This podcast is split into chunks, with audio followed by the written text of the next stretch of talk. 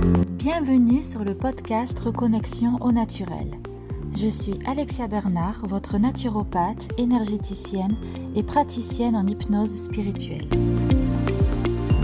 À travers ce podcast, je partage avec vous toutes les clés pour reconnecter votre corps et votre esprit, et ce grâce à des moyens naturels pour que vous puissiez devenir pleinement acteur de votre santé et de votre bien-être.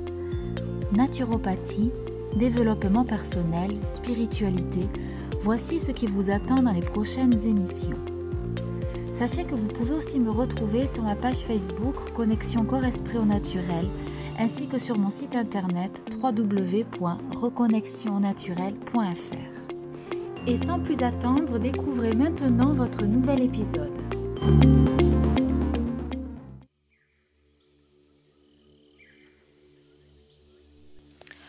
Bonjour à tous, je suis heureuse de vous retrouver cette semaine pour vous parler du besoin de contrôle, ou plutôt comment s'en sortir.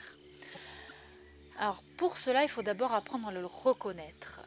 Le contrôle se manifeste premièrement dans les habitudes qui finissent par se traduire en rituels qui permettent de vous rassurer.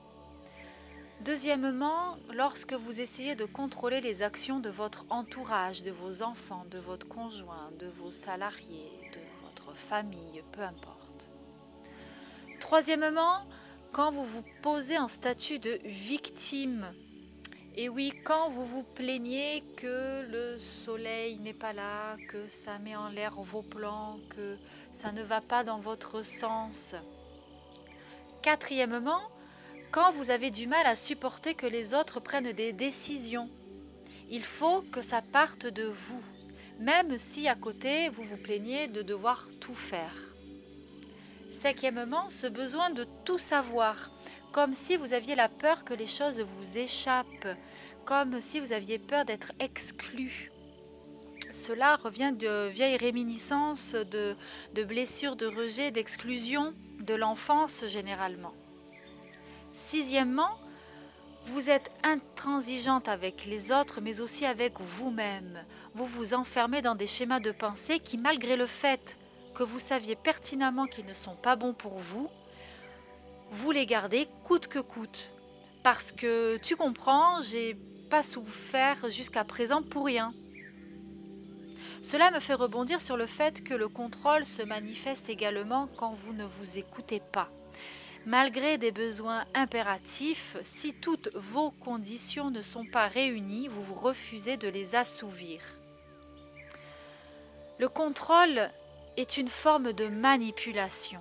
Et oui, vous tâchez de faire en sorte que les autres s'adaptent à vous. Du coup, il est normal que leur réaction soit celle du rejet.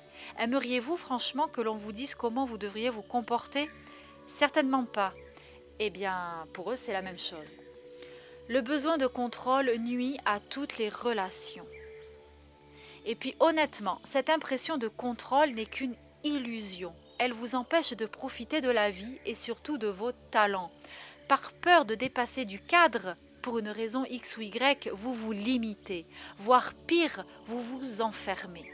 Votre corps finit par somatiser. Vous avez la boule dans la gorge, mal au ventre, des tensions dans le dos, des raideurs dans la nuque, etc.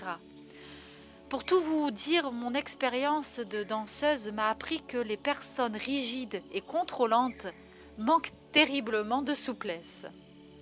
En plus, contrôler demande énormément d'énergie. Au lieu de la mobiliser pour créer la vie de vos rêves, elle est dilapidée vainement pour vous maintenir dans cet état de, qui-vive. Résultat, vous ne vous reposez jamais vous souffrez de problèmes de sommeil, d'endormissement, de, de cauchemars, de réveils nocturnes, car vous ne vous abandonnez pas. Pour vous, s'abandonner, c'est mourir. Alors, pour sortir de ce besoin de contrôle, commencez déjà par aimer la personne que vous êtes. Respectez-vous, écoutez-vous et surtout, affranchissez-vous des injonctions parentales de quand vous étiez petite vous n'avez plus rien à prouver à personne ni à vous-même. Et voilà, j'espère que cet épisode vous a plu et inspiré. Si c'est le cas et que vous souhaitez me soutenir, n'hésitez pas à me laisser un commentaire et à vous abonner. En attendant le prochain épisode, retrouvez-moi sur mon site internet, ma page Facebook ou mon compte Instagram. Prenez soin de vous et à bientôt